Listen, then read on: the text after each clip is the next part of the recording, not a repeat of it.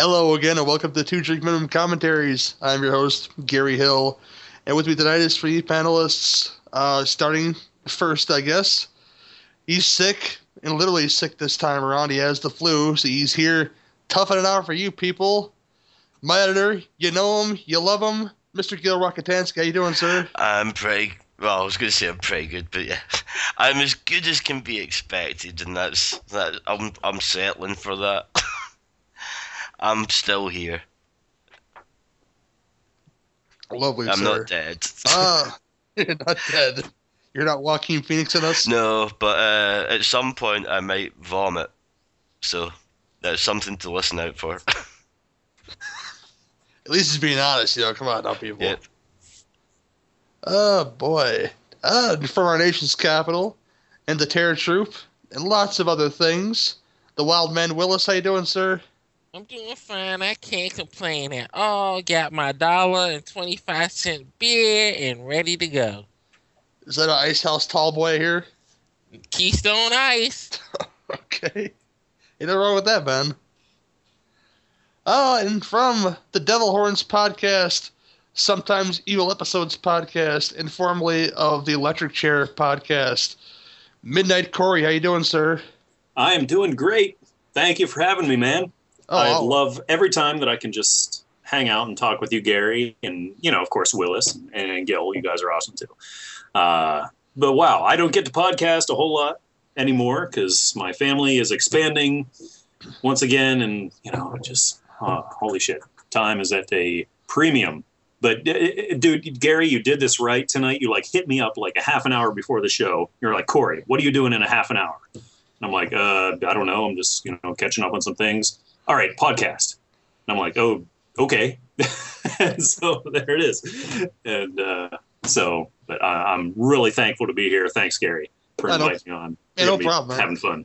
it's always uh good to good to have you around, man. You know, you you got you got the voice of this group pretty much. Unless unless Gill, he, he mentioned he's gonna do a a great Ryan Lewis impression for us eventually if he gets drunk enough. But Oh, nice. Yeah.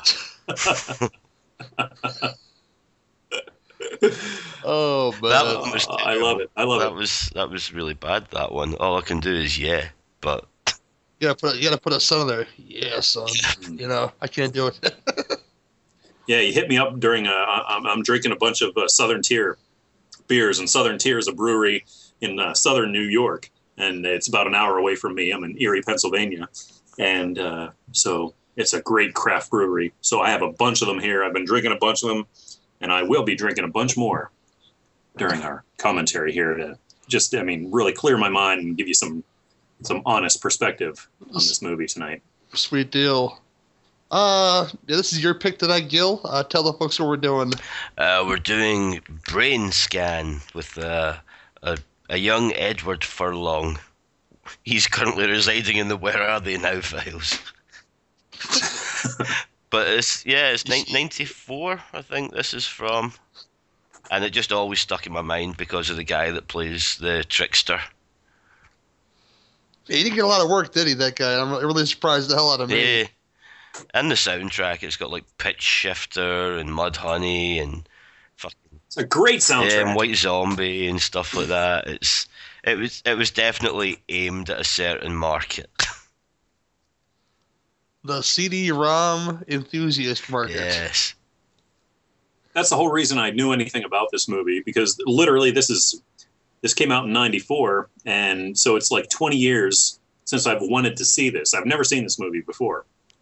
But uh, uh, this is in the middle of like the whole grunge craze, you know, I was I feel like I think when I bought this like Kurt Cobain had just committed suicide, you know, and I was all depressed about it because I loved Nirvana and I loved Kurt Cobain at that point. I was 17 years old and Brainscan comes out with this great grunge music with Tad and Mudhoney, and uh, this soundtrack offers nothing new because all these songs have been, you know, on the respective artists' albums somewhere else. Uh, so it's really nothing special, but it's a great collection of things. But uh, this is what uh, brought Tad to my attention and Mudhoney. Um, I love the Primus. Um, and uh, of course, some other band, you know, Pitchshifter, you know, some really obscure bands that really uh, you know, where are they now? Again, you know, like Pitchshifter, Old, um, uh, what else? Alcohol, Funny Car, you know, things like that. But awesome. And George Clinton was sort of the uh, musical director. What he he did the whole sort of score or something. Yeah, The but it's George S. George S. Clinton. George is it- is that different than the George Clinton from P Funk? Yeah, I believe so. Yep, it is. Oh man, He did I not. was totally fooled by that. He did not score Austin Powers. Unfortunately, you know you, you love to think he did, but Oh my god, not the same. that totally. I'm I'm sort of pissed now. yeah, that always annoyed me too. I go, oh, George Clinton, this soundtrack's going to be good. No, it's just generic music. I was wondering that because he he um, on the last track of the soundtrack, that's sort of his title track to the album, and I'm listening to it, and I'm like, okay, maybe he's sort of going on some weird electronic sort of uh, you know soundscape thing here. Okay, whatever, you know, he's George Clinton. You know, who knows what he's going to do? And but now it's just like, damn it, damn it, I, I- the whole wool has been pulled over my. I, I'm done. Damn it. It would be even worse if you really, really loved that bit of music and were saying to people, yeah, check out George Clinton's New Direction. I wish you'd do a whole album like this. yeah, it's a good thing I was like lukewarm about it, you know. And, wow, wow, that's amazing. But yeah, so uh, I've wanted to see this, and uh, I, I think this showed up in my. You guys remember like the the CD and and even tape uh, clubs from like the 80s and 90s, like BMG and Columbia House, where Yes, you indeed. like every month. And that's where I got this because it was just something else that was offered in the whole grunge sort of category. I, I probably still owe them money. Actually, Oh, me too. Me too. I'm sure. I'm sure. yeah, but uh, I think I got this through them, and I got I got like you know Soundgarden and Pearl Jam and, and Nirvana, all those albums in the early '90s through them, and uh, stuff in the late '80s. Megadeth Countdown to Extinction. Oh my God! Yeah, yeah, yeah, yeah. Exactly. Motley Crue and everything. Yeah. It's, Def Leppard. mm, Everybody got Oh, one man. Def Leppard album at least. Probably either Hysteria or Pyromaniac. yeah. We don't like to admit it, but if somebody puts that album on, the tracks that weren't singles, we still know the words. Mm-hmm. I sing along still. Yeah. But uh, yeah, this has a great soundtrack. But um, I've wanted to see that. I, I, Brainscan, I, I don't think really uh, held much critical acclaim.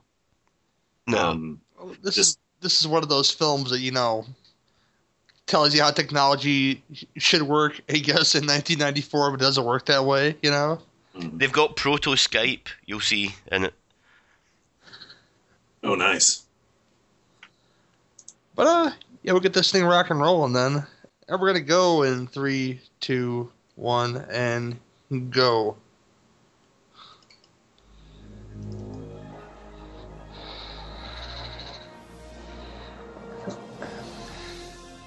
Uh, Triumph sounds very Canadian.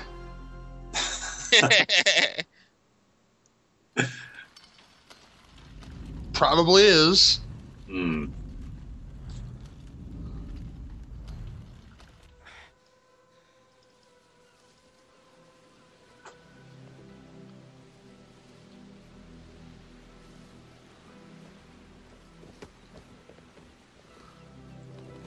It's a pretty swanky backyard, man. Yeah. After like two seconds of some weird like asylum, you know, sort of uh, footage there, and some bright lights, and oh, all right. Well, there we go again. Hmm. I like that N in brain scan. It's pretty fancy. Mhm. This dog is a constant in this movie, if I remember correctly. I thought that was a goat. His ears were so big. That's a German Shepherd. Yeah. yeah. Was pesky German Shepherds. Ah, Yeah, T. Ryder Smith is Trickster. That guy was he's pretty cool in this movie. I wish he would have done more stuff, but I don't think he did much past this movie. sounds like this movie was pretty much the end of a lot of people's careers. Yeah, well, I wouldn't say it Edward Furlong. This is because he had some solid stuff after this. Is this before or after Pet Sematary 2? Uh, I think uh, American History X was '98. I think. If I remember correctly, he was pretty good in that. Still a little whiny, but he was good in it though.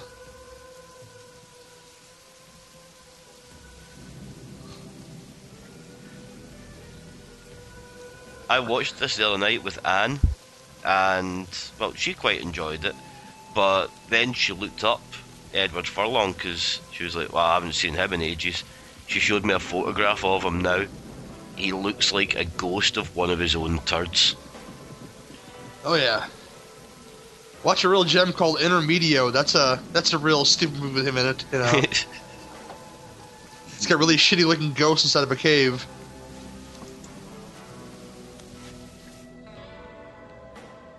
Oh, these flashbacks are making me sweat. Yeah. was that an erection? I think he is, man. This guy one of those injury wet dreams he's got going on Yeah. here. Compound fracture. Here comes. Turn on the lights. He's dreaming about a small boy. What the world? Oh God. Yeah. That's a good gore there, man. It is a nice effect. That I always remembered that. Yeah. This is not as dumb as the eye inside of Timothy Hutton's head in Dark Half. that was pretty stupid. well, you know how I've been doing that Netflix match thing? It suggested to me that I should watch The Stand. That that really kind of pissed me off because usually, if it's a TV series, I go, I'll watch one episode. But because it was The Stand, I thought, yeah, fuck it, I'll watch it, forgetting that it's six hours long. Oh yeah, definitely. then the Mhm. fucking hand of God at the end, and you go, no, it wasn't all for that. Here's your proto Skype right here, Gill. Yep. Oh. Oh, Thanks for scars. surgery. Those doctors were great. It's almost Keanu Reeves. Hello?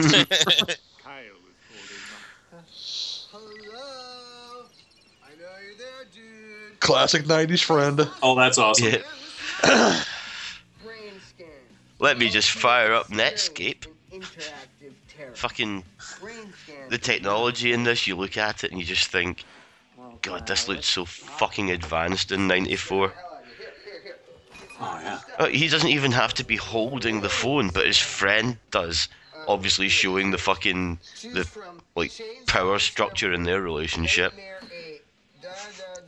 Does he have an Alice Cooper like magnet, like a life-size magnet on his like refrigerator?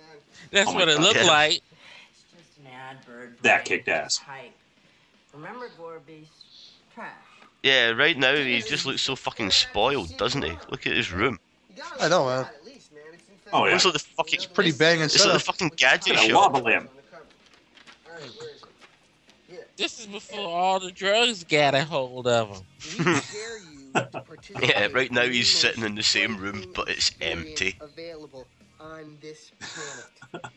They, they both got their Fango, man. Yeah. That's not a cheap magazine now. It's like eleven bucks or something. And he's got his teenage crush. Show them titties. Exactly. Because we all remember when we lived opposite a girl who would undress with her curtains open, and we would stand in brightly lit rooms and watch her. Everybody in the '80s. Yeah, How come all these white kids have Sh- Shawn Hunter hair from Boy Meets World? isn't that the third time that he's been mentioned on a commentary? Oh, maybe.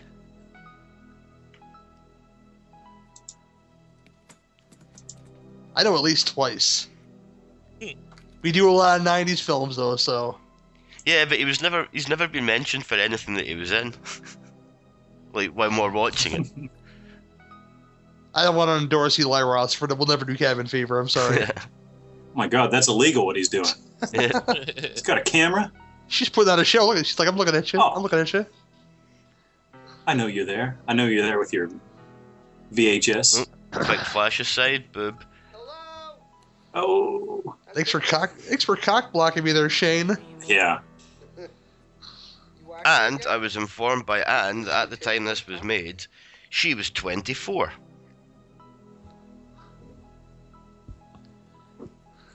Wow. Which makes one of the scenes that comes up later on a little bit awkward given that he's 15. Some no-neck jock. I'll get around to it. What are you afraid of, man? Thanks, Kyle. Bye, Kyle. Look at this bomb TV watching. Ugh. Buddies hmm. forever. I'll This is beyond buddies forever. Classic line. Oh man, she put her clothes on. Buddies Forever sounds like a war movie made by those puppies.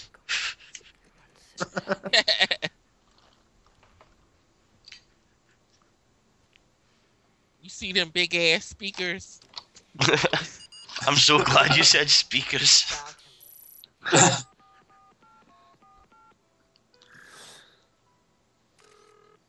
She's so brooding. She has a camera. She takes pictures of dead things. Do you think the music in this, that bit that just keeps repeating, sounds kind of Twin Peaksy? I was thinking Nightmare on Elm Street, kind of, Hmm. for some reason. Just dark and foreboding. Yeah. And I thought I'd picked an upbeat comedy. There's Edward Furlong doing his facial expression. She knows it was you. All the fact that that doesn't even phase him, that she looks straight at the camera. That is quite the setup. This is better than Ragman's setup in Trick or Treat. I'm so gutted that I missed that commentary. Igor, dial 1 800 555 Fear. Yeah. Don't worry, I'm sure Rock and Roll Nightmare is coming. You get you get him fighting a giant puppet at the end of that one. Hello, you've reached brain scan. Uh, my name is Michael Breyer. You can reach me at 717. Hello, Michael. Oh, sorry, I thought you were a fucking robot. Uh, thought you were a machine. How can I assist you? I read your ad in Fango, and I just wanted to find out what's the big deal. It's the most frightening experience. Three I've had the pleasure Stooges. of Coming into contact with. Sure it is. Look. Yeah, because you can't be truly alternative unless you're watching something that's in black and white just to show that you really appreciate all culture that's ever happened. Brain scan unique is that it I always thought the Three Stooges were shit. You provide the inspiration and we take care of the rest. What? Marx Brothers, I loved the Marx Brothers, but the Three Stooges, it just seemed to be like they all had their little moves and they would just keep doing the same thing in every single thing. So it just kind of got repetitive. You know, Laurel and Hardy, fucking Harold Lloyd, Decided you'll play dead all that sort of stuff, loved it. But Three Stooges was never really a big fan. Gill, this is a whole nother podcast, my friend. Oh my God, you're talking to the guy I just bought the uh, the entire Ultimate collection from the Three Stooges here just Oh. in the past week. Twenty DVDs. You know. You're now glad that I'm ill. Uh, ah. but I understand. I, I get what you're saying. It, this could actually just be the last ever recording of somebody with Ebola. the first person in the UK found to have Ebola. and we've got And you're recording with us we've tonight, got his last recording. and you could be transmitting that. I mean, This is really disappointing. All because of that nurse that was working with the people that had Ebola getting on a plane. Thanks, Obamacare. Yeah, I thought Obama said it could be transmitted through Skype too, and Could be It de- creating a only if you disagree with yeah. me. Martial law. uh, the principal is a brilliant dick. Ah, great casting.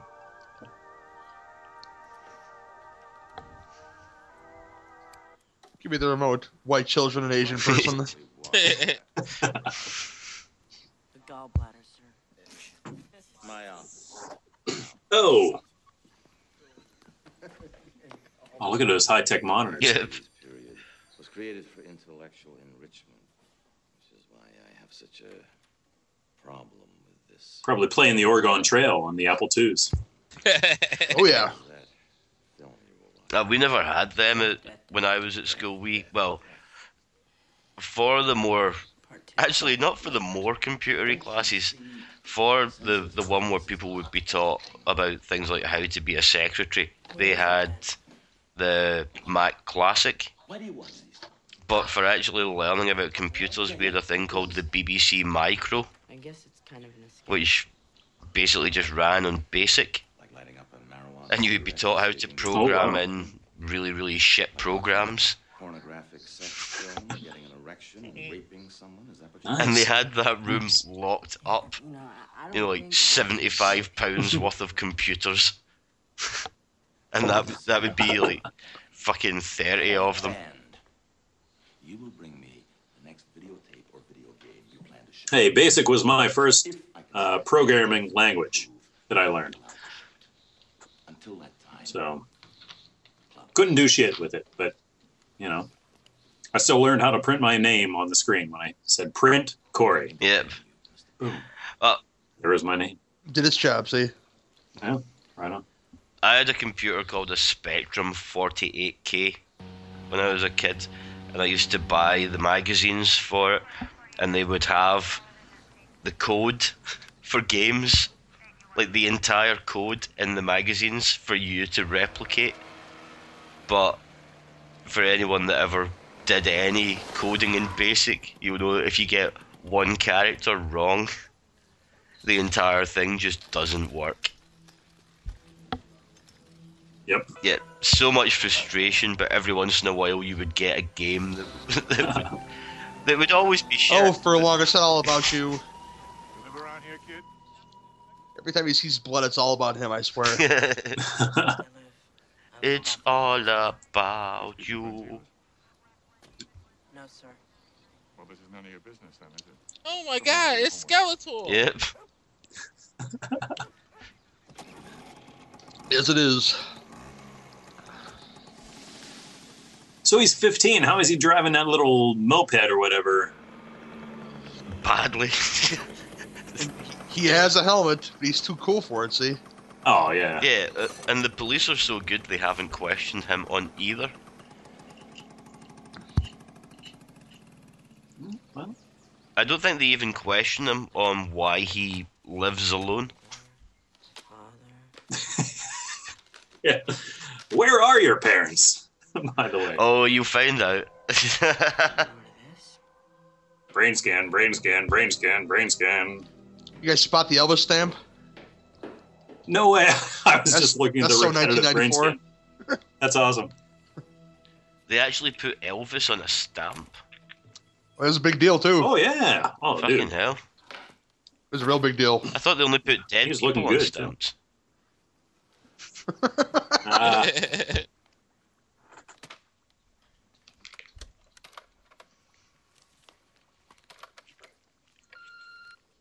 Hello, Michael. He's got his own answering machine. I know, right? Well, just calling to say hello. So, how are you getting along? Okay, I guess. How's school? Don't ask. I really hate these machines. Business is going well here. Uh, I wish you were here with me to see all the new equipment. Um, I'll be back in a few days. See, that's why I know he's I said spoiled. You just say he wanted to show him his new Yeah. equipment. And, It's sort of weird. I love you, Mike. Show me your massive hard drive. yes, 15 year old. I want to show you my new equipment. Put it in Please my come by five. soon. Put it in my 5.0 floppy drive. Yeah. Put that floppy disk in my hard drive, you know. Is CD-ROMs really, really high Hmm. tech as well? You have to take the entire tray out. Oh, yeah.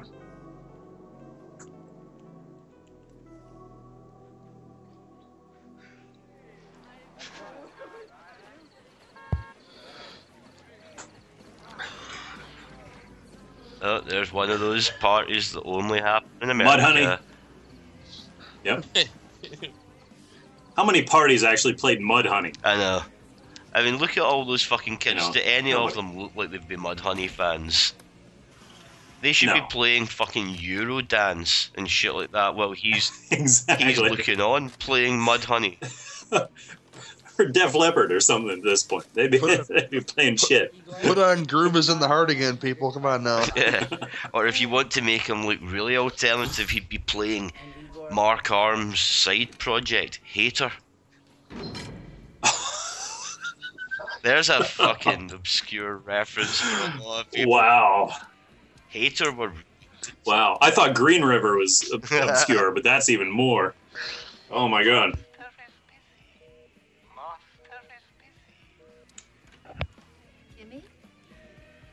Oh, on. like a let's do it. supersonic. I'll right Got the move to get down on it. Pig sweat a million miles. Got the hot atomic style. Look easy. There's Thunder Kiss, but that was not the remix. That's so weird. That was not the remix that was on the album. Because the er, er, on the on the soundtrack, because the soundtrack was the remix, no, but that was and that they were just album playing version. the the original album version of Thunder Kiss. Give you something extra, see? It's going to alter your reality. Who the hell Wow, are you? weird. Take this seriously, Michael. You'll be watching. Looks like video game Bruce Dern. No kidding. I saw White Zombie stalk and kill years ago when they were still good. Like a video game, right? Oh that yeah. was a very, very fucking This is the first narrow time frame that you had to catch them in. will not be allowed to play the So was it? That Oh, yeah. when they played clubs that had a stage small enough that Rob Zombie wouldn't be exhausted by the second verse of the first song. Cover up any clues, leave no But seriously, if you want to see like one of the the most obvious like fucking Was that, was that a Radu from Subspecies? I missed it. Ah, that's okay. I I was looking at the bucket next to the chair. yes, I have to have a bucket next to the chair. But yeah, there's a video of them, like White Zombie playing the Bizarre Festival. Uh, I fucking swear that at least half of Rob Zombie's vocals are on the backing track. Oh eh, yeah, absolutely. And then I, Yeah, Rob Zombie can't. Say, I mean, his vocals are Yeah. terrible. I like how it says you've I've seen him live a lot of times. Yeah. got- check- Even Well, in White Zombie, I was pissed because I thought the best part about the band was like uh, Jay. Yeah, I love Jay. I love the whole. You know, I loved his guitar. I love you know Sean on the bass. It's always awesome. You know, I have this female on bass, and she was really good at it. yeah. uh, She's an interior designer now. Yeah, and still the fooling around with music from here. Yeah. You know, as uh, she had some weird band. I think Jay's an artist now. It's too bad. He was such a great guitarist. Yeah, he was a fucking superb could have done guitarist. so much. But then also some of his guitar was on the backing track as well, just because they got to the point like fucking Astro Creep. There's just so many layers and layers of sounds. Yeah, it's so big. Ah, See the whole Gialli influences, one guys. Uh, the Yes. black gloves. You know oh, this man? is totally um, uh, oh, not Suspiria, but um, is it? Um, no, no. What is this? Um, the one where he, he, uh, she's stabbed and she comes out the window at the top and Deep red. deep red. Yes, this is so deep red. This is so deep red right here. Oh my god. Yeah, Brain Scan's basically like a fucking giallo game.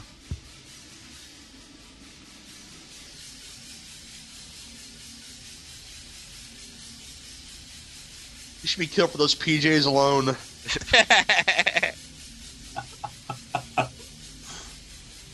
Kill them, then burn the PJs. Oh my god. Take the money. He's got sunglasses next. Nice Sunglasses pot of next cash to the bed. there. Yeah.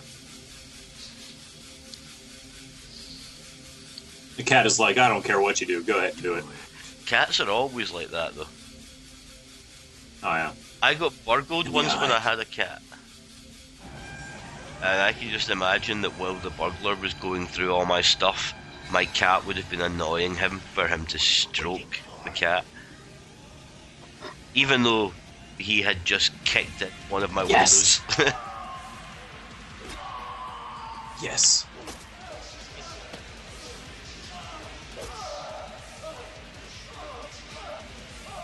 Ah, run away. Ah, see, that was a nice. That's nice bloody- why didn't he stab him in the eye? He should have stabbed him in the eye when he had the chance. That would have been Yeah. so much better. It's like this knife is inconvenient. Oh, my bookshelf. Yeah. My chiropractor. yeah, it's like whatever. I know, right? Fuck you, fuck you with your PJs. I've already eaten today. I don't care about any of this. Why would he wear Chucks for? There's no traction on those shoes. You gotta know, run right? away. You're fucked. Better put on some cross trainers, buddy. A little I just think it's really unfortunate that that bookcase got knocked over because, you know, if they were all in alphabetical order, that's probably fucked now. I don't think that butcher knife could cut through bone. I'm just throwing it out there, guys. Yeah. But it would cut through enough skin that you could then just snap the bone.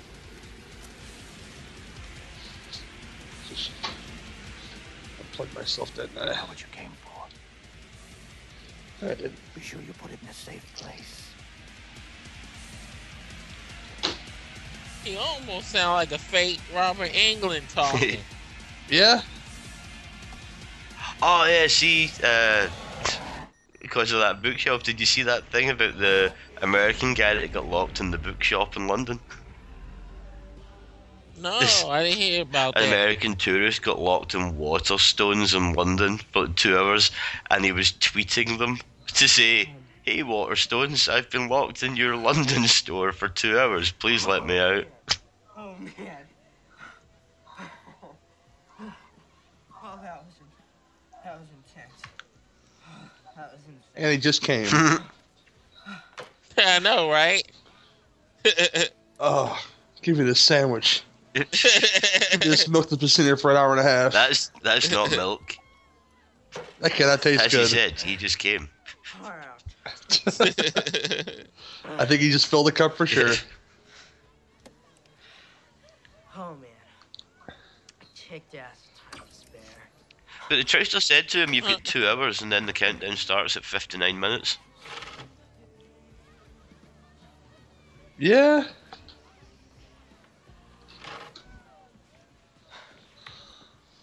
All right. Try that. All right, white folks party. Listen to my tunes. I know, right? Yeah. Rock out, my boy. Rock out. It was so real.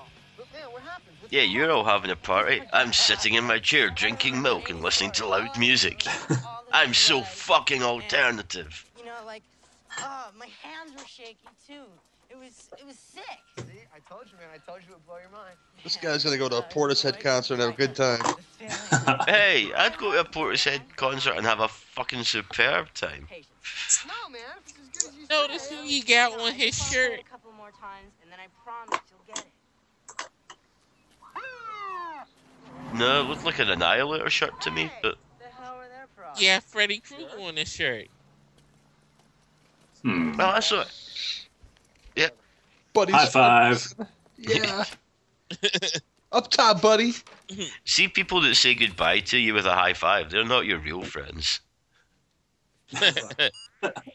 Real friends give you a wee hug. Dial 1 800 Not this fucking. I I will touch you, but just as little as possible. like E.T. with the fingertip thing. He must have fucking thought Elliott was a like diseased little shit. Obviously, he was. That would be a great sequel. E.T. goes back into the ship, This spreads diseases that he's picked up from Elliott. Actually, might have picked up more from Drew Barrymore. yes. That is surprising. We haven't seen any ET sequels or reboots or anything. Well, leave And it knocking where on it wood. is. Well, the the director's cut was a kind of reboot. it was because he suddenly decided that America was uh, looked after by people who had walkie-talkies and not guns. For a moment, please. You know, that was set in a fucking fantasy land. And I can say that as somebody who spent several hours looking at the CDC reports for how many people in America die from guns every year. I think I had several of those shirts actually. Those those long sleeve shirts slash hoodies. Yeah. They're pretty warm if I remember correctly. Oh, I was a total f- fucking stupid little kind of like fucking grunge grebo kid when I was a teenager. I even saw Nirvana. You did? Yeah, You bastard. I, I saw Nirvana in November 1991. It was the Nevermind tour at uh, a local student union. So it was just as they were breaking, which was kind of weird. Because it was a fucking awesome night, and then I thought, when they got really big, I'll get to see them again really soon. Maybe they'll play like the Barrowlands, which is a better venue.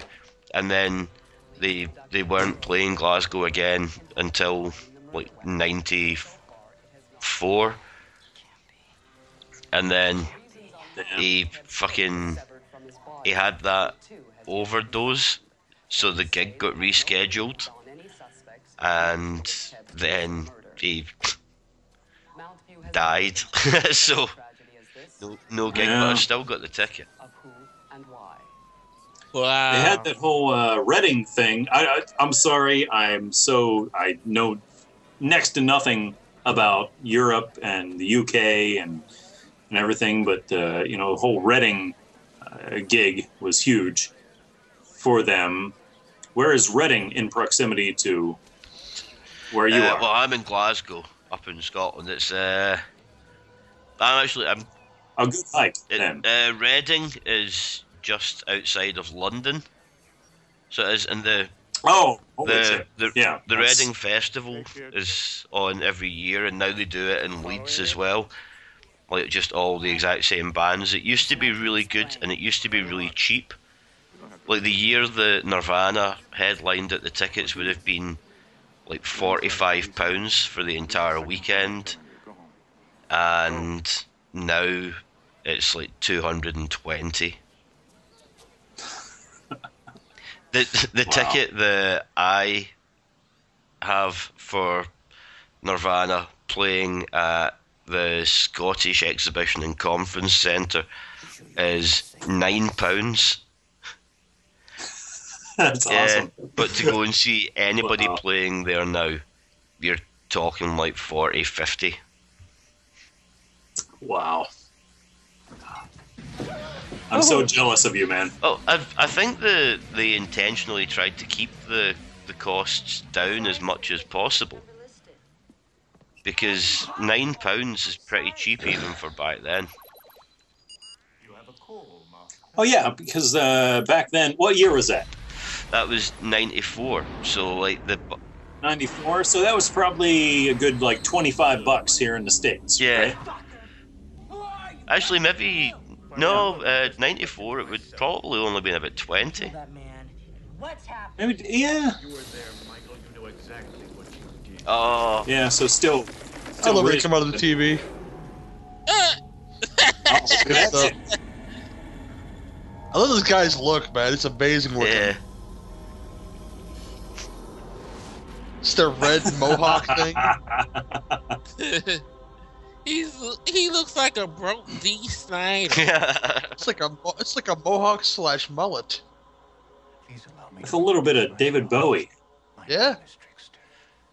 he also has too many teeth. oh yeah it's like twice as many teeth Yeah. as- It's like a shark, shark. kind of, you know? Yeah. You may not remember the details, my boy, but I'm positive you remember you controlled the Oh, that it's like marilyn manson mixed with david bowie and a shark You take Mhm. So like a shit David Bowie mixed with David Bowie. One always works. I love this part. Don't you have anything good? Look at these shitty CDs. Yeah, and who does he think is the best music to listen to? Home without it. I think he makes a good call here. He bootlegged that right there, see? Yep. chemistry is spacing. I tell you, his wardrobe is one of the best parts of this whole film. Well, Right on. Primus. Oh, the bass lines, man. I love Primus. That's why I started playing bass. Because Les Claypool. I can't play any Primus, but I do play bass. I don't think I could ever bring myself You're to an try asshole because you turned off the Primus. it. Oh, that's not Sorry. a waterbed. God damn it. Ain't they the same people that sing the South Park theme song? Yep. Yes, sir. Uh, Primus are incredible. If you've never watched them uh, on YouTube, there's a, a whole gig from I think it's the Red Rocks Festival that's just really, really good. They're good. Anytime I've seen Primus, uh, Les Claypool's Fearless Flying Frog, Frog Brigade. Oh, did they do uh, all of Pink Floyd's Animals? Yeah, Oh. yeah, they covered uh, animals. Yeah, it was I'm brilliant. so fucking jealous Um, of you seeing that. I've got the recording of it, but the fact that Les Claypool's I saw it the, the fact that yeah. he's got a band that just does an entire Pink Floyd album. I didn't kill the man. I didn't even know. It was great. And I've seen Les Claypool, whether it's Primus or the Frog Brigade or whatever, at least a dozen times now since like 1995. I saw them the first time in 1995 with the uh, Punch Bowl tour, and they toured with the Meat Puppets, Oh, nice. which was great at the Beaver Dome, uh, which was very appropriate because uh, you know Punch Bowl. Their hit was uh, Wynona's Big Brown. Yeah, Beaver Dome. So very appropriate. But uh, yeah, he closed. The encore was Tommy the Cat, and I just shit my pants when I, you know, the first time I saw Les Claypool live playing Tommy the Cat. It was amazing. I couldn't believe I'd love to see was- them doing that with Tom Waits. Oh my god! You know, I mean, like T- Tom Waits is on the album. Well, he's on. Oh yeah, he was. Yeah, he was the. He was all the vocals on that, pretty Yeah. much.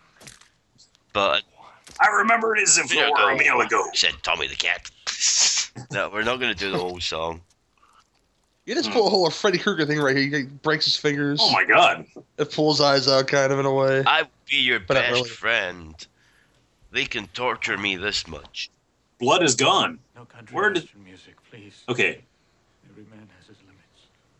there was just blood, and then the blood was gone. Well, he's the trickster.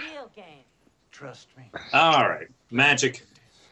He just came out of television, and you're questioning the, the blood going away. Yeah, I'm like, come on, be real. Come on. This is CD-ROM too. This is where it gets real, man. Oh man. Hey, I've done pretty good so far. He left a witness behind. Oh. Damn. There we go. He's kneeling on the footlocker. It means he means business, man. They consider this a hard comedy on IMDb. How? I don't know. it's because it's got Edward Furlong in it. It is, it is so ironically 90s. It's not even funny. Yeah. Where did I see that kid before? What one? Him. Terminator 2 Discover- Judgment Day. Um, Amer- American History X. no, Oh. I haven't seen that actually. What else was he not. in? Damn it, Furlong. Was it in one Pet Sematary like, 2. like Return of the Living Dead? One of those movies? Oh or- no, I, I know the kid that you're thinking of. You're thinking of the one from Return of the Living Dead Part Three. That's like the the dick in it, but no, it's not him because that was like what, Oh, 88, man. 89 or something. Maybe it's the haircut or something. I don't know. Brown eyes, that weird haircut, and everything. I don't know. I thought I've seen him in some other. He looks just the same as he does in Terminator 2, though. It's that pesky German Shepherd. That was it. Maybe it was T two. I'm thinking of man. I, I don't know. Ooh, nice hand. Well, if he screams like a woman in this one, you know exactly who it is. the dog, I think it is T two actually that uh, I'm thinking of. the dog does that perfect dog expression. Come on. It's like, what? I've got a dog in my mouth. all, all of a sudden, this dog has a master. Just running aimlessly at the beginning of this movie. Stop! I can't run! I have this ironic injury. I like the way the dog stopped to look back at him. Like just going, hey, I'm totally cock teasing Like, you. "Ah, ah, fuck, you can't catch me." You and your gimpy leg. Look, I'm coming back. Hey, gimpy. You want it? Come and get it. Fetch, boy. Fetch. How do you like it, you fuck? Please give me the foot. Shit to stop, motherfucker. See what happens? I'll never ask you for anything else again, okay? Just fucking with you, okay? It's like in House 2 when they try to get the crystal skull away from like the fucking baby dinosaur.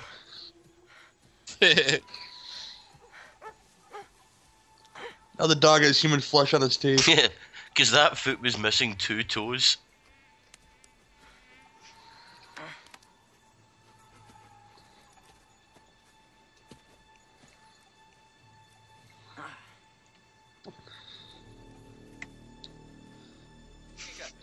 This dog needs to pee on him right now. Yeah, like nobody's gonna notice that. Give me the foot. Give me the foot, damn it. Yeah, don't worry about that guy Yeah, dug it down don't- there in, in the brushes. Yeah, Just come on, let's let's keep going. it's just one of those regular bits of slightly light blue ground in a forest.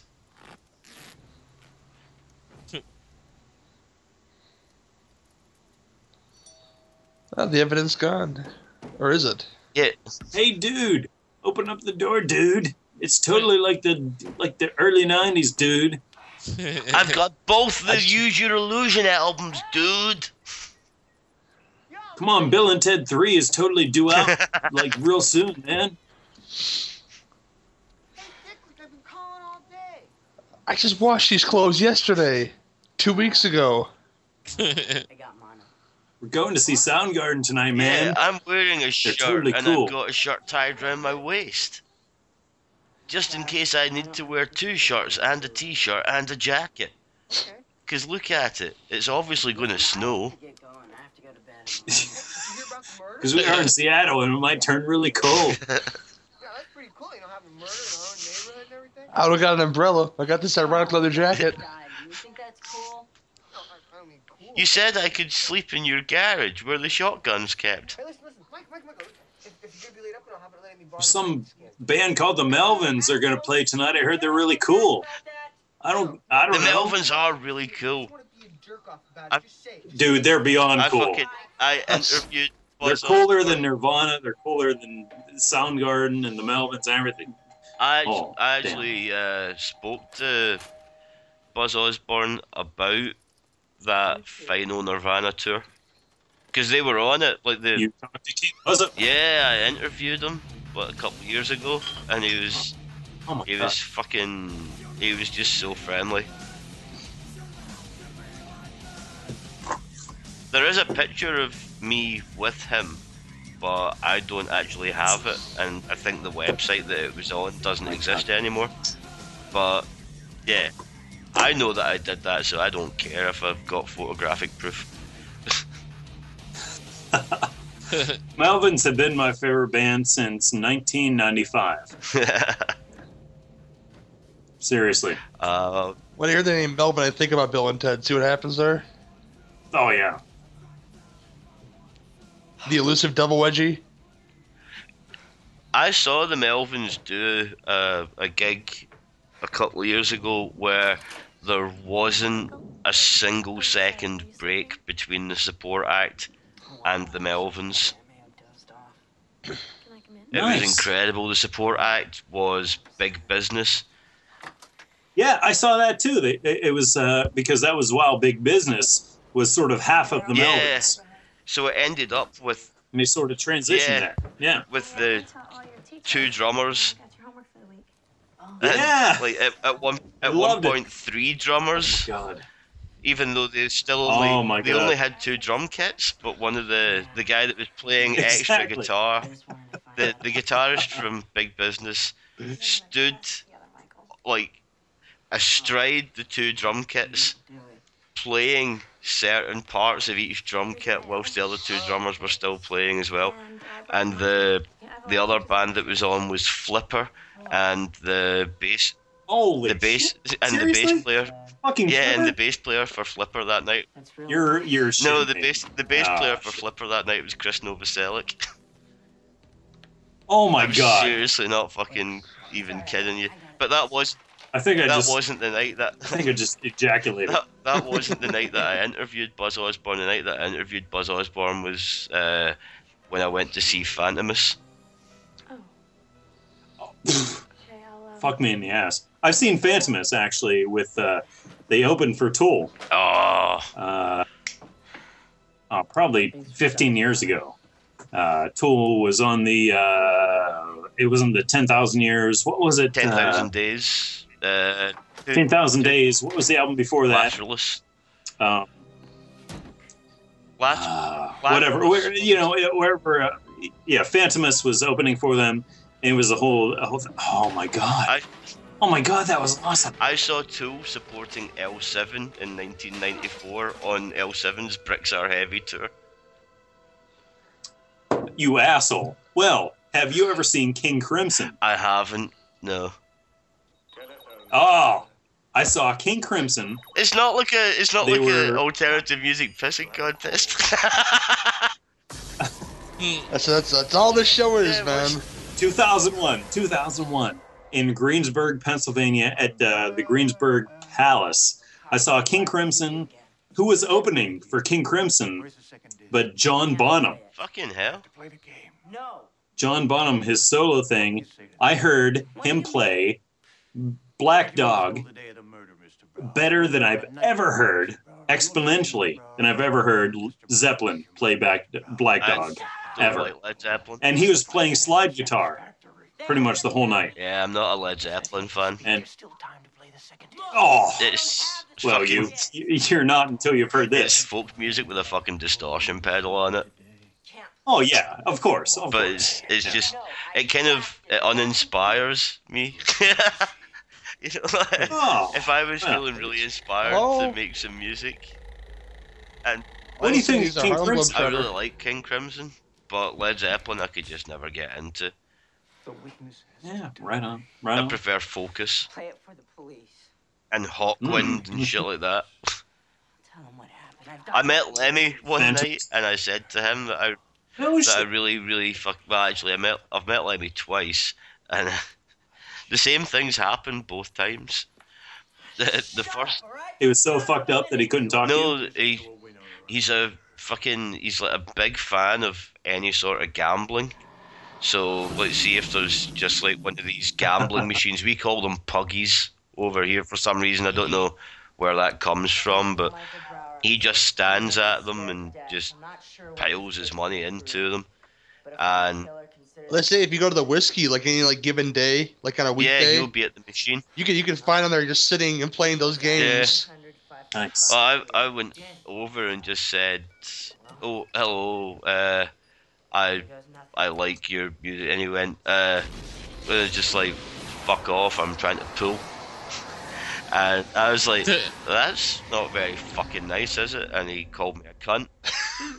and then I bumped into him another time where he wasn't playing a machine, and he was he was quite nice and quite friendly. And I said, I just have to say, like, ever since I've been a kid, I've been brought up listening to your music, and like, see all the early Hawkwind stuff. I fucking love it. And he went, "Fuck off, you cunt." I was just like, oh, I cannot win with this cunt. It's like me with Tom Savini. Did he call you a cunt? Well, no, not quite, but he's been an asshole. I, I've I've heard this, and I haven't seen this with Tom oh my Savini. god. Oh yeah. Is I it have just a lot in of Pittsburgh, stories. or Apparently, Did you say to him, "Are you that- that guy I- from uh, Trailer Park Boys?" no. 'cause I, I've heard I've heard Tom Savini act like a real asshole to people.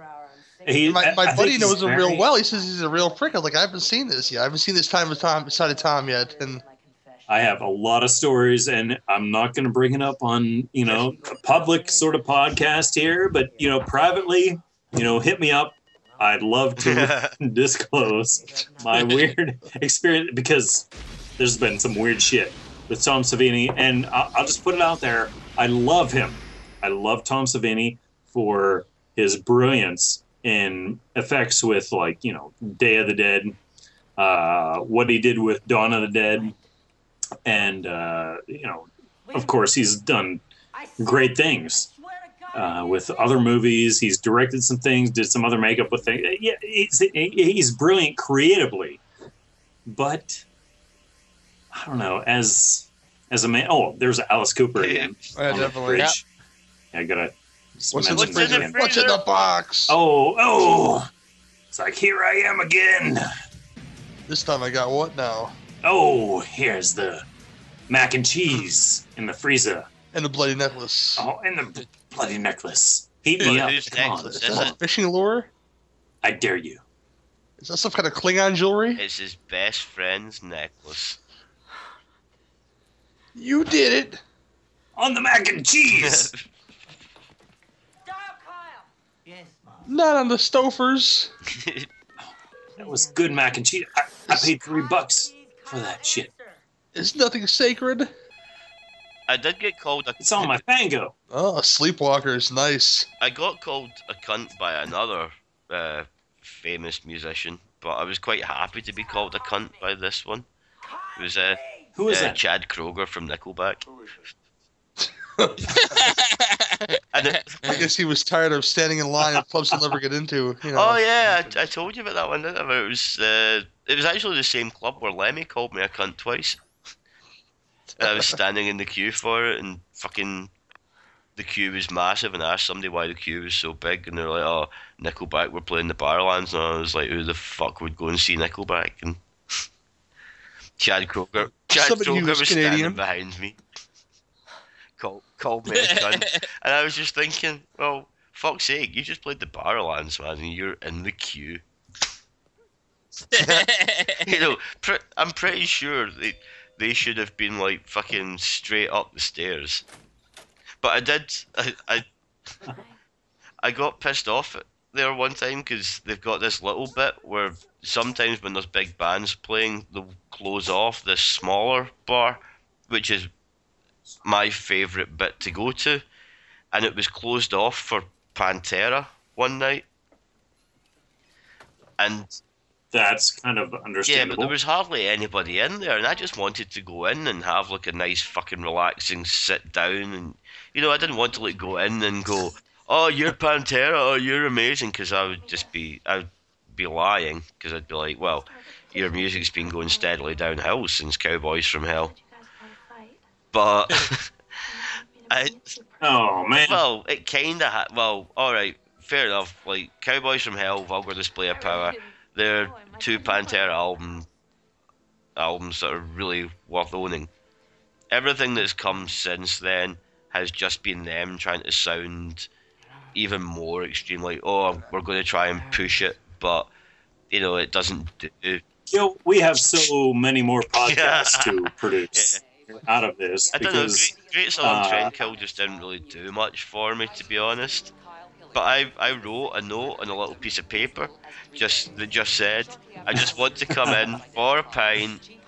I, I'm not bothered about like bothering you or anything. Please just. Far Beyond Driven is my favorite Pantera album. Oh, I suppose Far Beyond Driven's all right, but It's all right. yeah, it's. Seriously? Oh, okay. Please, Slow mo- this is not for this show. It's See, no, no, no, what gets me about this film is the big thing about him leaving evidence behind. But he's bringing evidence home with him, whether it's the foot or Kyle's necklace. Well, that's part of the game, though. He's not aware of bringing it home. He knew things about you. and you assume that I know what the hell is going on with this movie. Oh, he has to keep going. 'Cause I've been talking about Pantera. Well, essentially, Edward Furlong is killing people, and then you know he thinks he's doing it in the game, but he's unwillingly being hypnotized to do it for reals. Yeah, and then he brings Oh. back like a trophy and hides it in his freezer, even if it's something that doesn't need frozen. But anyway, when- when I had the little handwritten note, in there. fucking uh, Vinnie Paul comes up to the barrier where the the security guys are keeping Oh my everybody back, Vinny and I hand the note to him, and he takes it off me, and he signs his name on it, and I was like, No, this was something to read, and I just tore it up and threw it back at him. You know, good for you, man. That is so awesome. I also told Vinnie Paul is I told Tom Araya to get out of my seat once. what? He was sit- he was What? sitting in my seat. I just Tom Araya. Yeah. I mean, fair enough. He's in Slayer, but he was also in my fucking seat. Was he drinking your beer? No, I Was he on I your tab? left the seat to go and get my beer. I didn't. Well, I didn't so much go like Tom Araya get out of my fucking seat. I basically just kind of insinuated that on the on the row of seats he was sitting on, he should maybe nudge up because he had sat down where I had been like two minutes beforehand. Oh I didn't get him shoes, dude. Yeah.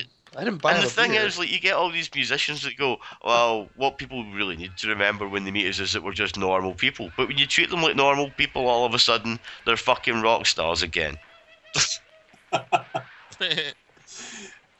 Gill, I have to talk to you a lot more often. now. and and farm works. This is amazing. The number of Oh people I've accidentally upset is. In case you haven't been listening, this is the Devil Horns, these two drink minimum commentaries. Wow. Yeah. I- There's a film going on too, by the way. You know. Oh, oh yeah. This is uh, uh, almost Keanu Reeves inviting some important men into his Yep. house. There's uh, Agent Langella with Yeah. glaucoma. Scary things.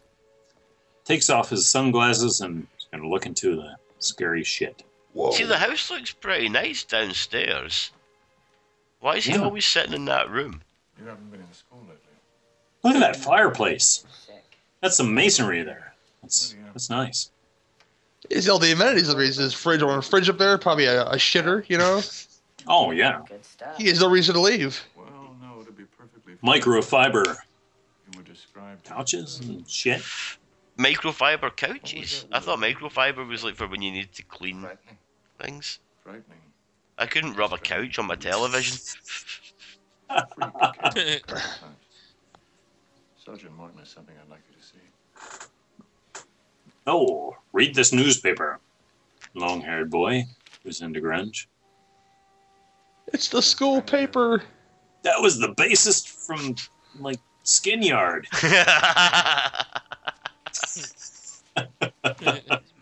Fuck's sake, Dub War references coming up shortly. Listen, is Isn't he rub like he rubs Sun Pop, Sub Pop? Yeah, uh, I'm not sure who runs Sub Pop these days. To be honest, I'm not even sure if Sub, It was Sub Pop Bruce still Pavitt. exists.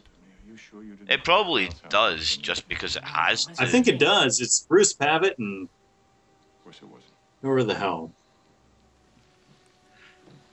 My copy of Bleach is uh, a cassette on Sub Pop, not the not the Geffen reissue. Oh, the original. Yeah, Yeah. that's the, the closest I have to ever being cool. Damn. Damn. Yeah, I didn't buy the Bleach CD until after I had Nevermind. And actually, my CD of Nevermind does not have Endless Nameless. That's shocking. At- Qu- quick Yeah. question: Who do you think keeps up all this fucking foliage around here? Oh, damn. S- s- so much flowers and stuff, you know. He- He's This is total UK. he's just hanging around in his room all day. Yeah. I need to go to school and don't need none of that shit. Oh, even though they are on the the driver is on the uh, left side. Damn, mind blown. Yeah. All right, not UK. I was just admiring your neighbor's Here's Tad. Dun, dun, dun. Dun, dun, dun, dun, dun, dun. I love this song. Dun, dun, dun, dun, dun. Have you? Dun, dun, dun, dun, dun. Dun, dun, dun, dun, dun, dun. It's making a mess now, man. I'm trying to figure out if this guy is supposed to be for real or what. Why is this joint as a hot mess in his house? He's eating raw chicken for one thing. Bitch. Well, this is what heavy metal grunge music does to your soul Yeah. and your mind. You know, I think it's me. This is a, a, a film I think that was made by the parents. You know, in the late '80s, Ugh. early '90s. The hell is that? Bananas and hot dogs with mustard on it? Oh yeah. Yep. Two minutes. Once still, you know, grunge music, metal music, it melts your brain. It makes you makes you gay. It's huge. You know. And sterile too. Oh yeah. Makes you want to hang yourself. That's why he's he's Look got at that that noose noose. there. Yep. Interview with best friend. Though all of Montview High was in a state of shock. mm, One student's loss was greater. Mhm. I miss him. God, I miss him already. Sobbed. His best friend. And president of the still band Horror Club.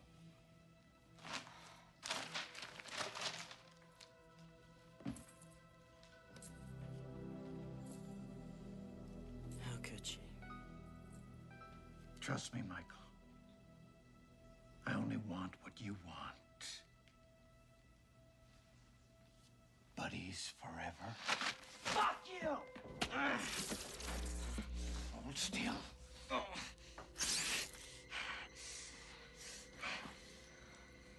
Scared of blood? Remind you of something? That road, the rain, your mother. Oh,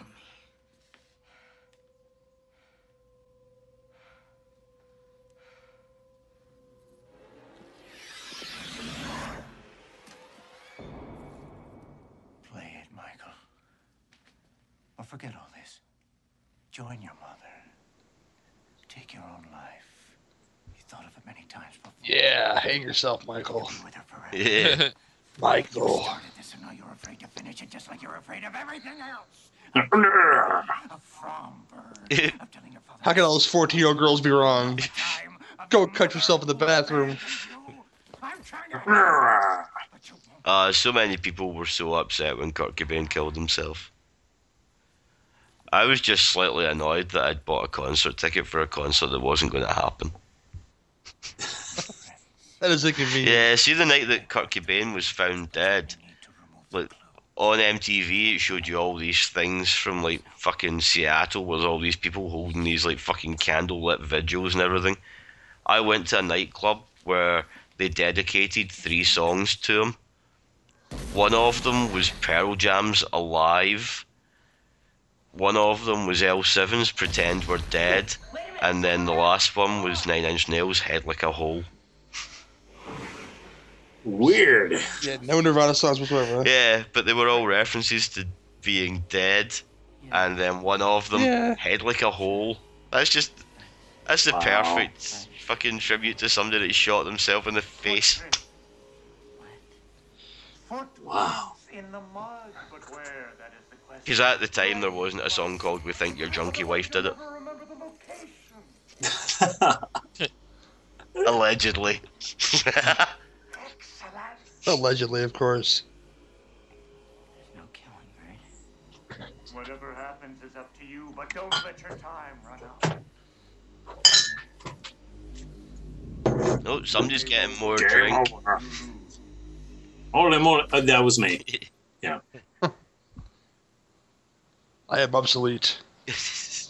I am God.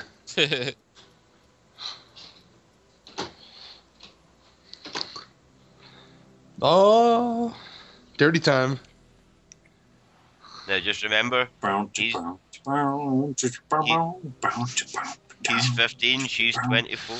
down, down, down, down, brown, brown, Oh, she's know, 24? Yeah. Hit it. Be like that boy with the threesome all over again. See? Oh yeah.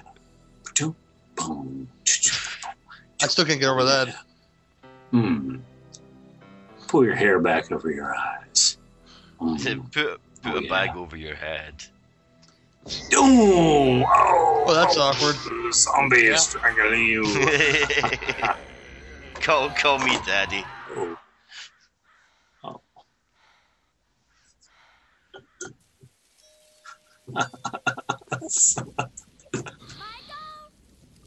Polo. Michael! What are the rules of Marco Polo? It's Marco Polo is a is a is a uh, s- s- a game often played in a, a swimming pool. Where I know that much. Some about it, dumbass but, with eyes but I just don't know. Like, do they have to find you without opening their eyes? I'd imagine. I, I'm not that lame. So does anybody know how you actually properly play the game? Can you win it, or do you just Hell no. stand about and shout? Um, Butthole Surfers. uh, Yeah. Butthole Surfers are one of my favorite bands of all time, man. here, Gary and Great, Gary and great Willis, song. do you want to hear Corey cry a little bit? Sure, why I went out and got a little bit tipsy with Gibby Haynes from the box. Holy shit. one night, and it was at a festival that was curated by uh, the Melvins and Fantômas. So like they Oh my picked all the bands, and it, How perfect is this? yeah, I also uh, in that group was also like everybody from Dalek and uh, I think the Oh my the god. pianist from Boren Under Club of Gore, who at that point had won like Norway's version of a Grammy, but still nobody knows who they are. He's amazing. Yeah. It was a fucking incredible festival. And it ended with uh, like every night would end with a three night Squarepusher set. So, what is your best uh, memory with Gibby? Uh, that's a good. He's that's weird. good He is question. extremely weird. Uh, it's it's really geeky, but just talking to him about like his onstage setup with like all his effects and stuff like that. So it's not very exciting for anybody that's not interested in music technology. And we talked about Hawkwind. I'm so jealous, man. Oh, Damn. he's really friendly. You can just walk up to him and you know, we didn't even mention Ministry. And I know some of you own hunting rifles and revolvers. Even, uh, oh shit, If I see a Fantômas weapon in a with Mike Patton and Yep. King Buzzo and Trevor Dunn and I'm going to arrest that and uh, even if it's a water pistol. uh, fucking Dave uh, Dave Lombardo from Slayer. And Holy well, moly. and also uh, when Dave can't do it, Terry Bozzio from the Mothers of Invention. Oh yeah, yeah, yeah, and uh, yeah, uh, Zappa versus Zappa. Yep. And uh, oh my god, Terry Bozzio, I love Yeah, it. I, I saw his drum kit and it was bigger than most cars. Oh my god, I'm sure. It's like almost seeing Rush. Yeah. You know the. wow. Oh, he's got less time now. So they got 30 minutes now. Oh my god. Cover up some janky footprints. I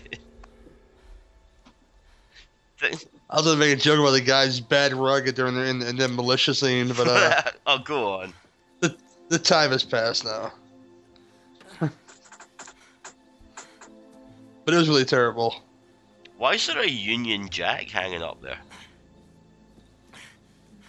Probably for Iron Maiden. But that's not his house. Oh, Because you seen yeah, Eddie, that like- is- that's his fucking. You've seen Eddie littered all around this fucking movie, so Yeah.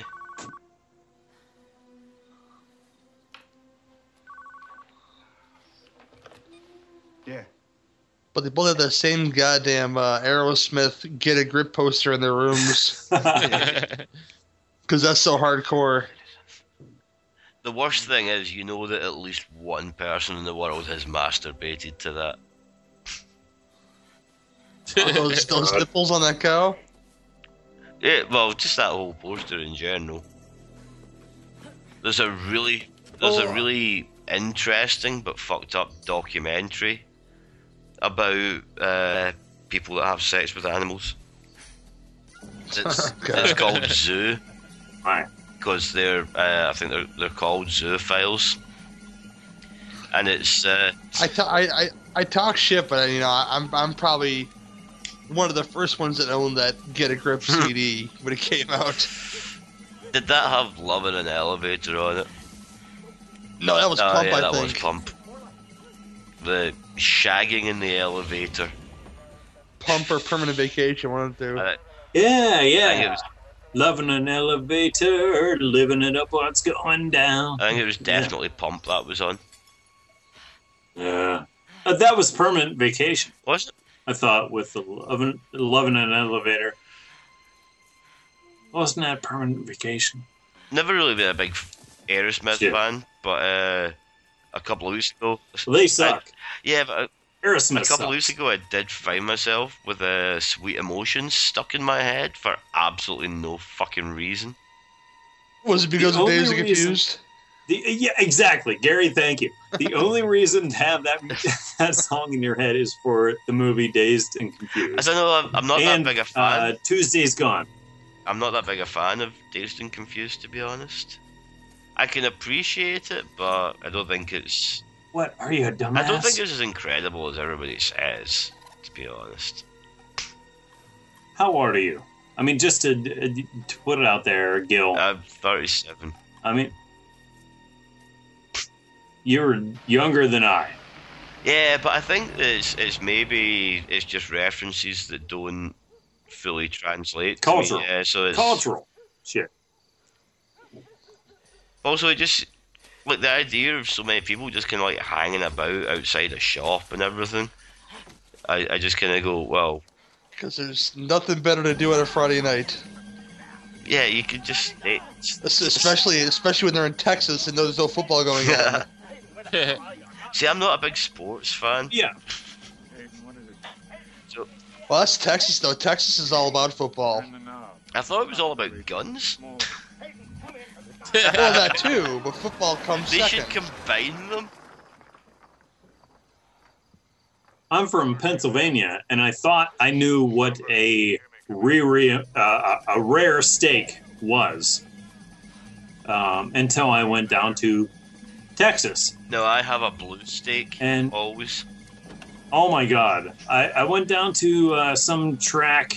Uh, I was uh, producing a, a TV show and some track.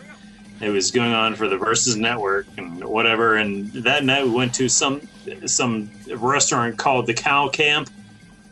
And I'm like, I want a rare steak. And seriously, I'm not sure they actually killed this thing See, that sounds that they put on my plate. more like a blue steak to me. Wait, Oh my god! Oh my god! I think it was still moving. well, a, a blue steak should have red in it. Oh my god, it was rare. I just wanted a rare steak. A rare steak should And be it was- pink. A blue steak should be red. Oh my god. In Texas, I don't know. Also depends on the on the cut of the meat. Well, they cut it pretty pretty goddamn rare. That dog's just like got goddamn German for- Shepherd again. yeah. Yeah. I'm thinking I, I, I should have been pulled over for this steak. Uh, but it was good. Don't don't get me wrong. I ate it. This time I really mean and it was really good. But uh, Texas, best eaten in the whole country, Best way They got Whataburger there. hands down, hands best down. way to have a steak is just to get a really really fucking nice juicy fillet. Get your pan as hot as you can. Just stick it in with a like fucking like season it with your Yeah. pepper and a bit of salt first, and then leave it sitting there. You there. get like ninety percent out too. He said, "Police officer," and they shoot him. I know, right? Just one minute each side, then leave it for five minutes, then eat it, and it's incredible. All the flavors in the blood. Vampires are right. Mm. That's- Gill, It's true though. you and me, Gill, we're on the same wavelength there. Yeah, if you see if you get a big steak and you cut it up, and you you do the same bit of steak like for one minute aside, and two minutes aside, and three minutes aside, and leave each bit for five minutes to rest. The one that tastes the nicest will be the one that's done for one minute aside, because the more you cook it, the more you take the taste away. Oh, See yeah. people that want a steak well done, they might as well just eat some fucking cardboard.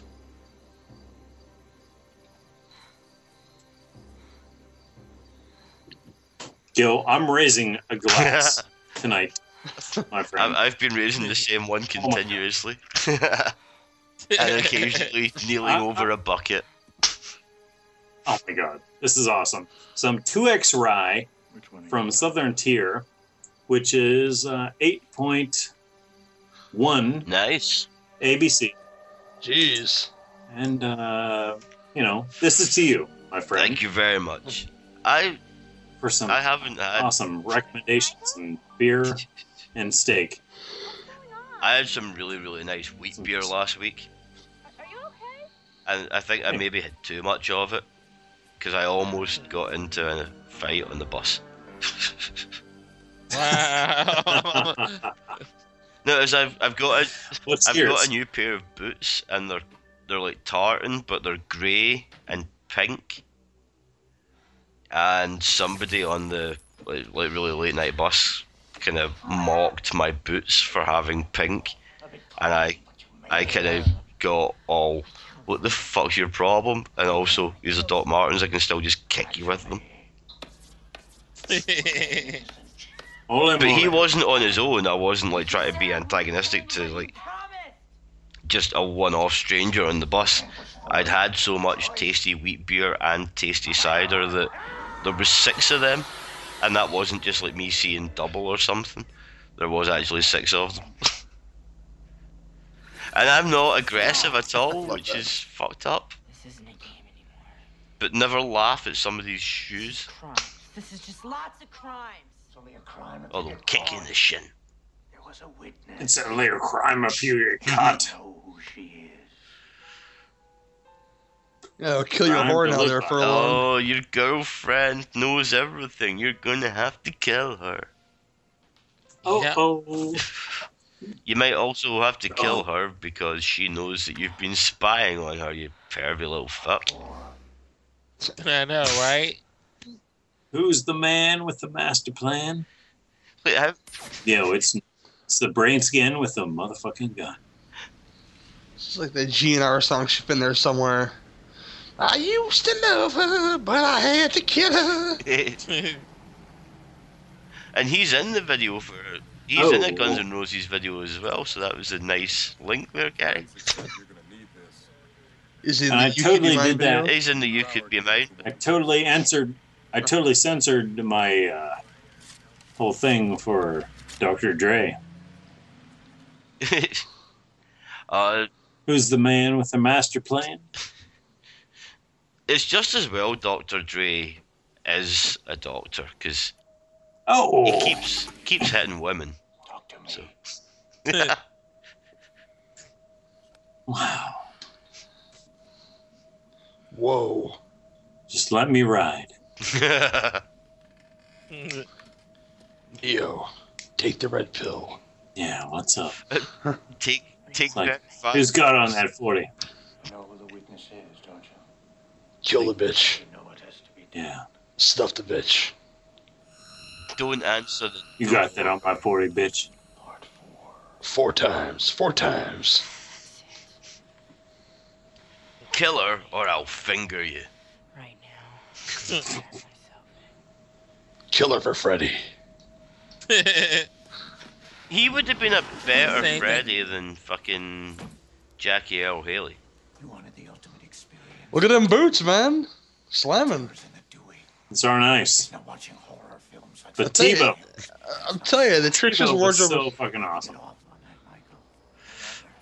It could I do really like that crushed velvet jacket. It would go perfectly with my grey and pink boots. Camera, state of the art, baby. Yeah. 1994, bitches. David Bowie.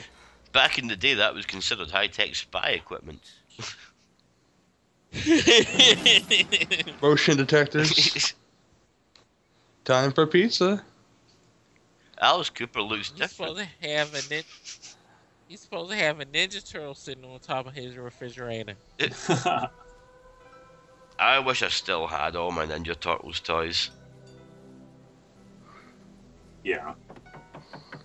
Willis still has all of his. I never had them. That was one thing I didn't collect.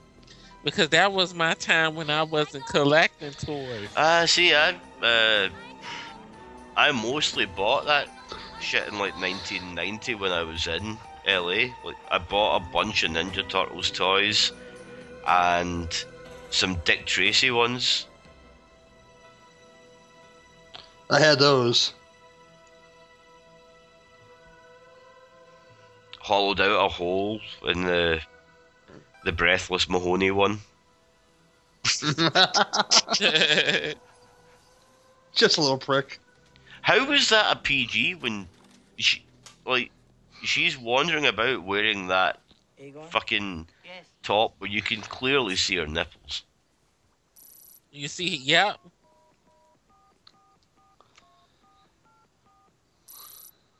And Ninja Turtles, I think, was a PG thirteen.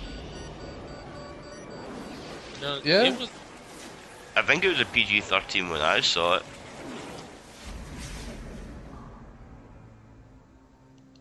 Because they had to cut it for the UK.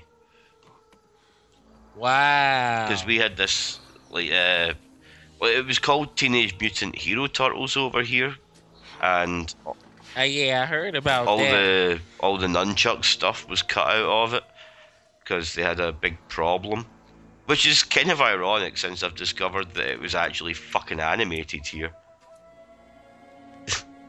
Because we interviewed a filmmaker who, when we were asking him how he got into films, his first break into films, a guy called Jason Figgis, was he was a, he started out as an animator on the Turtles.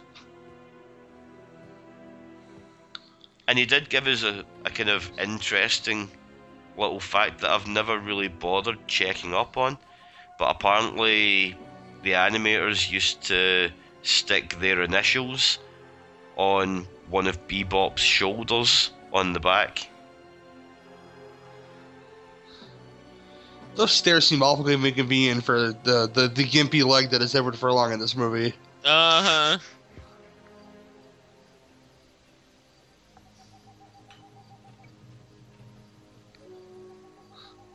He's kind of dragging his leg like Kevin Spacey. My name is Keyser Söze.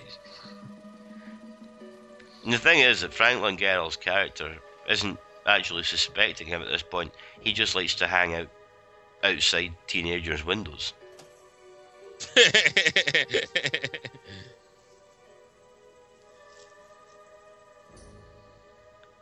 Uh, see, she's got a different Aerosmith poster. Just to show she's posh.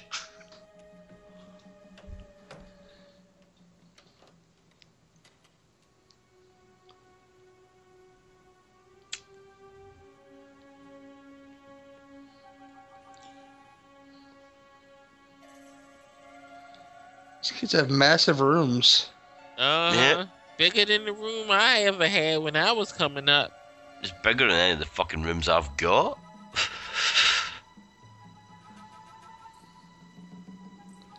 It's not the goddamn jungle music. What are you waiting for? Yeah, I mean that racistly. I mean, it's That's not like what you're in a it damn, sound like. it's not like in a damn, damn jungle. I'm not hearing any drums. I thought jungle was like drum and bass. With some chants. Goodbye, wait. no, you've got the wrong definition of jungle music there. Jungle music, man. I'll do it myself. Kill the bitch. So he gonna be basically fighting with his own mind, basically. Yep. You still don't know.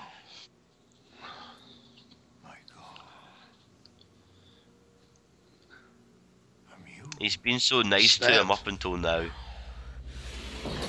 And this is the where's the fucking bourbon, bitch moment. I just realized who he looked like. He looked like damn Mick Jagger. That's some bad 90s CG right here, Yeah, Jack. Some really fucking bad CG. Ready Break gets worse.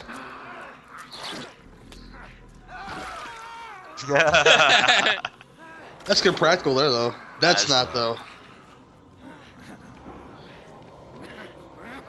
Oh god, that looks awful. Uh, It's worse than Nightmare Five. That was like four years ago. Oh my god, it's the dark half all over again. Uh huh.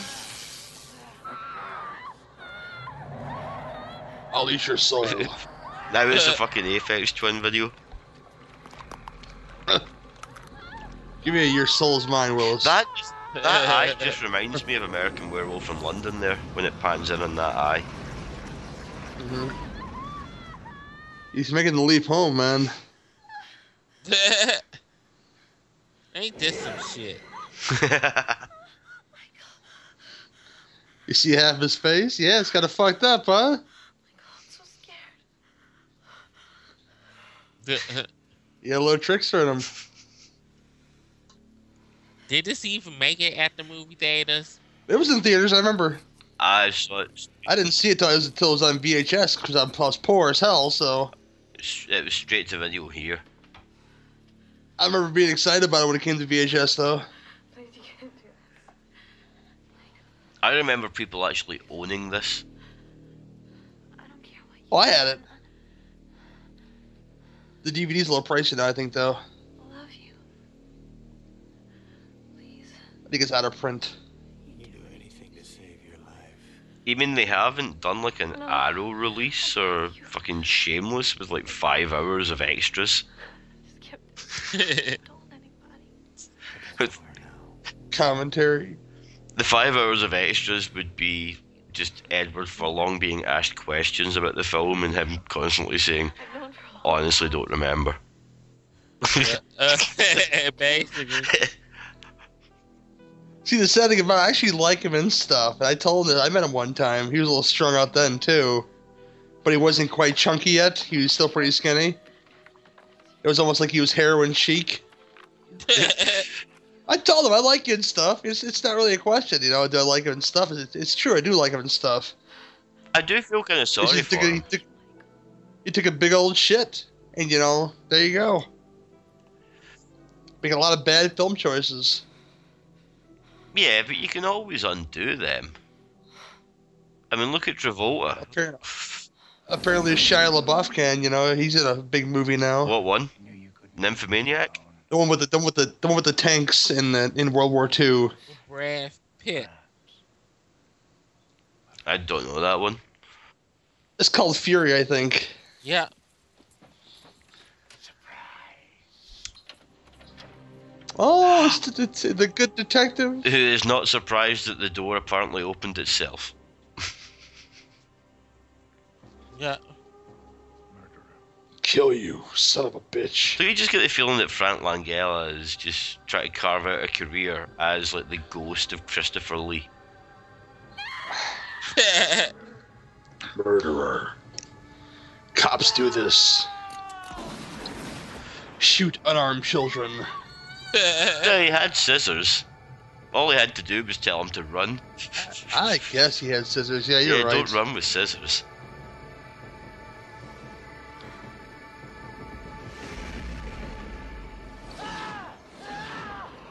Oh my god. Oh my god! What a twist! Sorry, that was a robot chicken reference. I wasn't trying to sound racist there.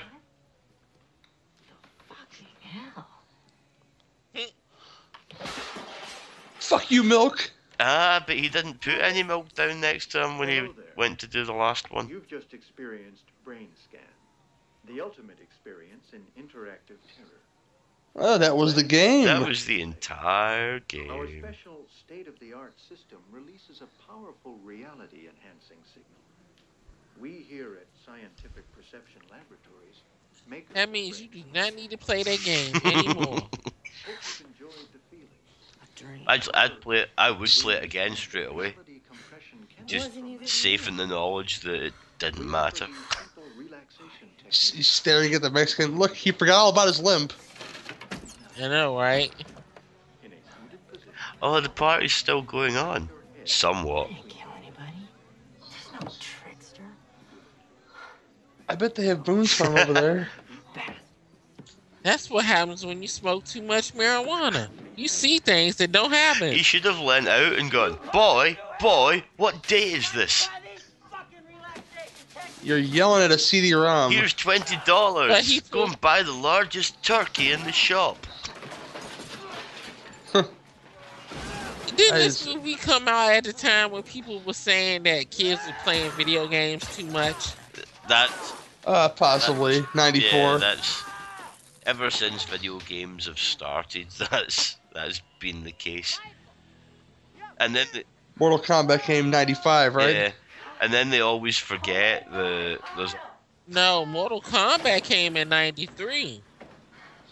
Cause I was still in junior high school when Mortal Kombat came out. Yo, Dicklick! I have been. I have Yo, been who calls her friend Dicklick? There a party next door. Kyle!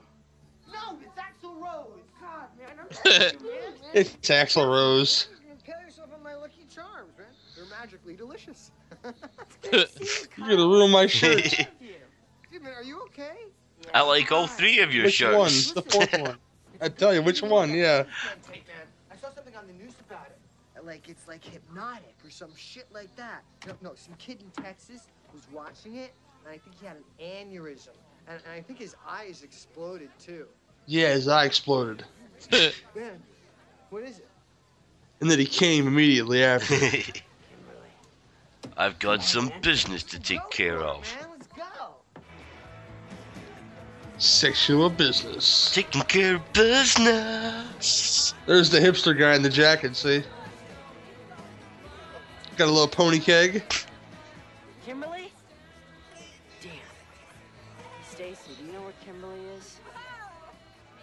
Oh, it's ironic white girl. I love ironic white girl. I'm just going to be dismissive of absolutely everything you say. Don't be a bitch. Because obviously I'm too good for anyone. Whilst I sit here on my own. Yeah.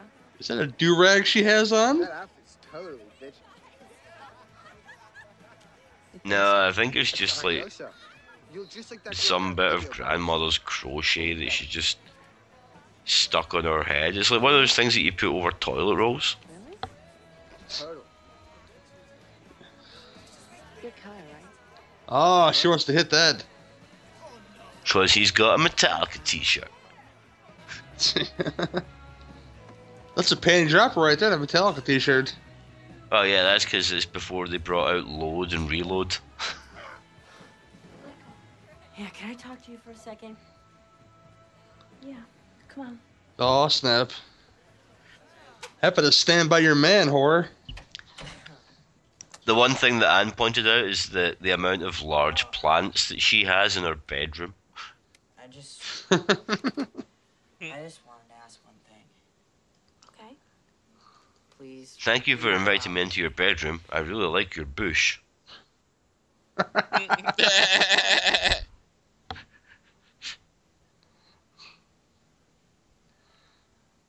This is the closure moment of the movie, people. I'll think about it. It's not really a good time to.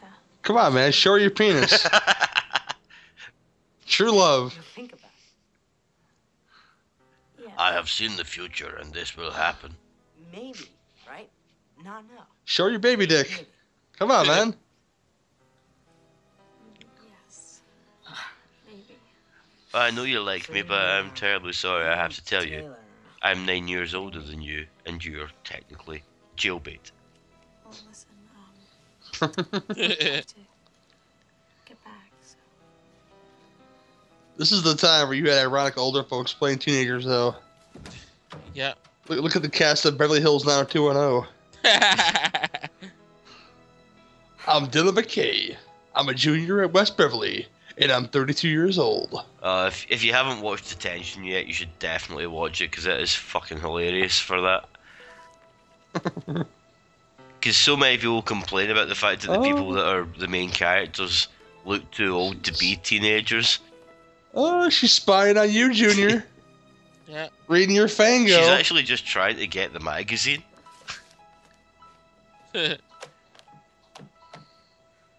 Fooled you, Junior.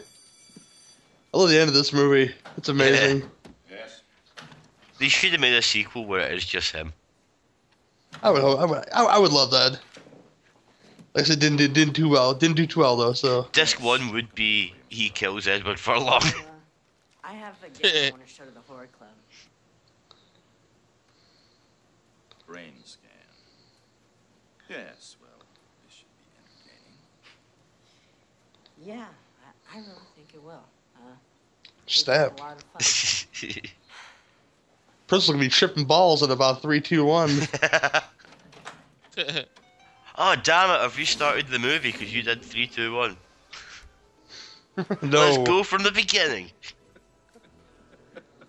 He's hanging out. Yeah, now the principal's gonna want to play. It's so much fun. Thank you so much for my new toy. I get to fuck with him now. And that was Brainscan children. Ah, but it's a false ending. Remember? Oh yes, it is. Yeah, There is a there there is a stinger. For yeah but it's, it's Yeah, not a very comes. good one. Haven't you forgotten something? Haven't you forgotten something? There's that fucking dog again. Thing is, nobody had actually forgotten this.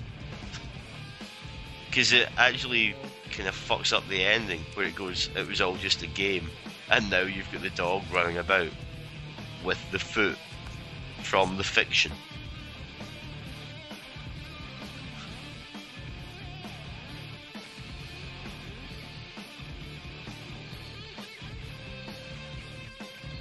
So I give your foot back. I ate some toes.